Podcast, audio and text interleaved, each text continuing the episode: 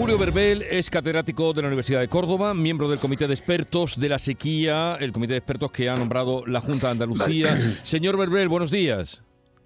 Buenos días, pero yo estoy aquí como profesor de la Universidad de Córdoba, porque si, si tienes que hablar con el comité de expertos, tienes que hablar con mi presidente, que es un tío estupendo, un gran profesional, y es el que habla en nombre del comité. pero usted es miembro del comité también. Que yo diga, me hago responsable de lo que yo diga, pero como persona física, no como miembro del comité. Bueno, Más que nada por aclarar un poco. Ya, ya, que, estupenda. Que alguien piense que yo hablo en nombre del comité, que no es mi intención eh, gracias por invitarme. Eh, gracias a usted por atendernos, pero eh, en cualquier caso usted es miembro de ese comité. Ahora hablamos como claro que el catedrático. soy, igual que otros nueve, sí, sí, es, lógico. Estoy porque llevo dedicado al agua 30 años, eh, a la agricultura y a los planes hidrológicos, y sí, han tenido la, amabilidad de invitarme y estoy encantado con mis compañeros, claro. Y yo les transmito ahora un poco lo que yo pueda saber que como científico que soy estoy sujeto a errores. Cuando había hablar del, compañero, del profesor del IBE como un sabio, todos somos sabios, pero todos nos podemos equivocar. De forma del IBE tiene la honestidad efectivamente de haber siempre dicho lo mismo, ¿no? Y mm. no, y no dependiendo de quién gobernaba, Entonces, eh, eh, para empezar, simplemente la coherencia y la honestidad ya son un punto hoy día en España donde la gente cambia de opinión dependiendo. Desde luego, desde luego que sí. Bien, eh, en cualquier caso, el comité reunido ayer eh, dijo que eh, el verano puede traer restricciones. Usted, como, como estudioso de, del tema del agua, mm. eh, ¿cómo viene el verano en Andalucía? ¿Cómo lo ve si no llueve? No, no, va a llover, vamos, si llueve, lloverá como ha llovido los mayos. ojalá me equivoque, quiero equivocarme, pero como no quiero equivocarme, lo normal es que de aquí a lo que queda de año caigan 20, 30, 40 litros. Con eso no va a tocar. Eso puede mejorar un poco los pastos y los secanos, pero eso no va a incrementar las reservas, en los embalses, eso, es más o menos lo que prevemos todos. Ya hemos visto que hay 70.000 personas con restricciones en el norte de Córdoba, con, que están recibiendo agua en Cuba, por Cuba, porque parece ser que, a pesar de ahí ha habido alguien aquí, alguien se ha equivocado, me parece que será la Confederación que habrá tomado una decisión equivocada, porque si el verano pasado la colada tenía aguas que no eran aptas para baño, el verano pasado, porque cuando bajaba el nivel, pues ya estaba el agua en la, contaminación histórica, porque no es, la, no es nueva, histórica que ha tenido ese embalse por la presión de ganadería alrededor, pues era de prever que en el momento que bajaran los niveles de, la colada, pues iba a volverse a producir el episodio de contaminación que el año pasado impidió bañarse. Y bueno, pues ya tiene ahí 70.000 personas bebiendo de Cuba, ¿no? Mm. Que, empiezan a beber de Cuba ya y les queda para beber de Cuba por lo menos hasta octubre, a no ser que se haga una obra de Puente Nuevo, que es lo que tenía que haber hecho Confederación, y que no hizo por alguna razón, debe haber un informe técnico por ahí que lo dice, pero la verdad que que yo no lo he visto.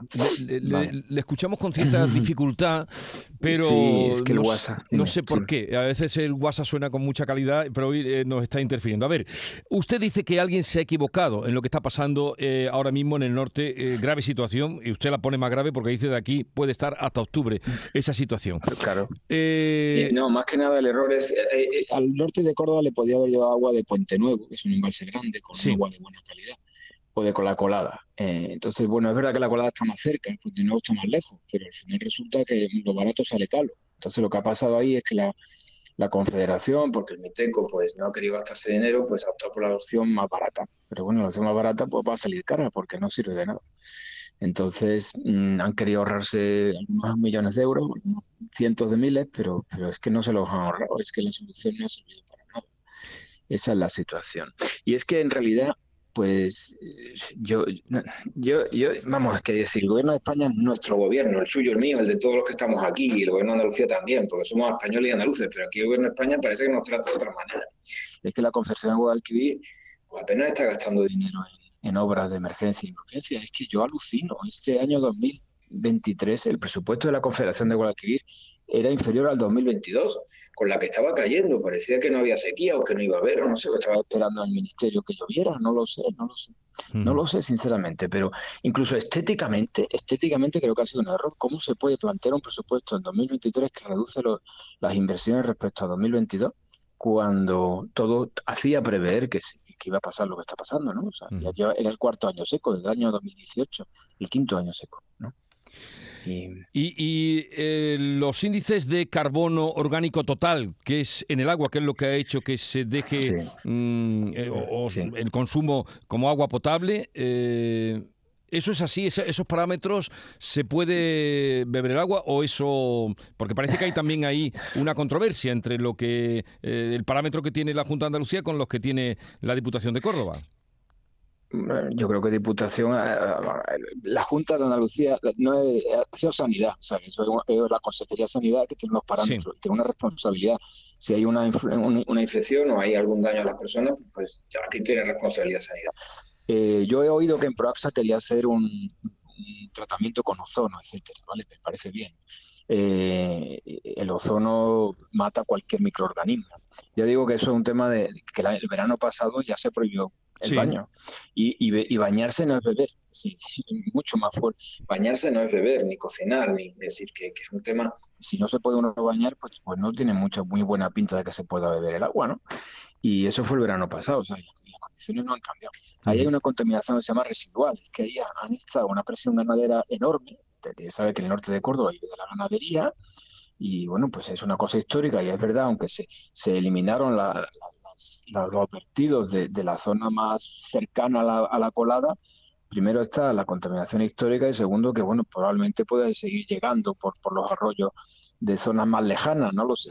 Y ese detalle, la verdad que no, no lo sé cómo de lejos se llegó en la eliminación de ganadería, que yo sé que se eliminaron las más cercanas a la colada, pero no sé cómo de lejos se llegó. Y de todas maneras le digo, es que claro, hay una contaminación histórica de decenas de años de una presión ganadera importante, eso no se va de un día a otro. Bueno, eh, Julio Berbel, catedrático de la Universidad de Córdoba. Gracias por una, cosa, es que antes yo he llegado tarde, pero casi he llegado tarde a, la anterior. Ah, es que le, oímos, mire, vamos, es que, es que sí, Yo he, llegado tarde a la anterior intervención, pero, pero venía, decir, vamos a recordar que el Doñana tiene solución. Doñana, la solución es, primero, no aumentar el problema, es decir, que no haya una sola hectárea más. Y luego vamos a tratar de regularizar lo que hay. Segundo, se puede perfectamente traer agua del Tinto, Diel y Piedra cuando exista la presa de Alcalá. Estaba mirando, la presa de Alcalá fue declarada de interés general del Estado en 1998. 1998, han pasado 25 años de que, de que se plazaron todos los vistos buenos de todo, todo el mundo, todos los estudios de impacto ambiental, etcétera, etcétera. 25 años y sigue sin hacerse sigue sin hacerse. Y estaba previsto que se hiciera la presa de Alcalá para aumentar la regulación, la regulación del tinto de y piedra, pero también para proteger avenidas, para mejor ambiental, etcétera, etcétera, etcétera. Y claro, o sea, el, problema de Doñana es que lleva 25 años sin querer ser, ser resuelto. O sea, es que, y, y, y, además es un poco el perro hortelano. Yo creo que la Junta de Andalucía, no sé, supongo, estoy hablando por la Junta, ya no sé quién, pero yo creo que sería capaz incluso de acometer la presa alcoholea si le dice el gobierno que no lo va a hacer, pero es que el gobierno está como el perro hortelano, que ni lo come ni deja comer. Que hagan la presa de Alcalá ya, que son 25 años, 25 años, qué barbaridad. Bueno, pues eso un poco, y cuando esté esa presa habrá agua para traspasar 5 hectómetros cúbicos, no es nada, es el, 5% de lo que se va, menos, el 2% de lo que va a almacenar o regular la presa de Alcalá. O sea, que de verdad que eso no va a suponer un problema para la cuenca del Tinto de y Piedra. Pero que hay que hacer esa presa. Entonces, eh, eso no, no, sé si ha quedado claro en la intervención anterior. Lo dejamos aquí. Eh, Julio Berbel, eh, catedrático de la Universidad de Córdoba. Pedimos disculpas, ha habido mm, dificultad para poder seguir la, conversación, pero agradecemos su atención para con nosotros. Un saludo y buenos días.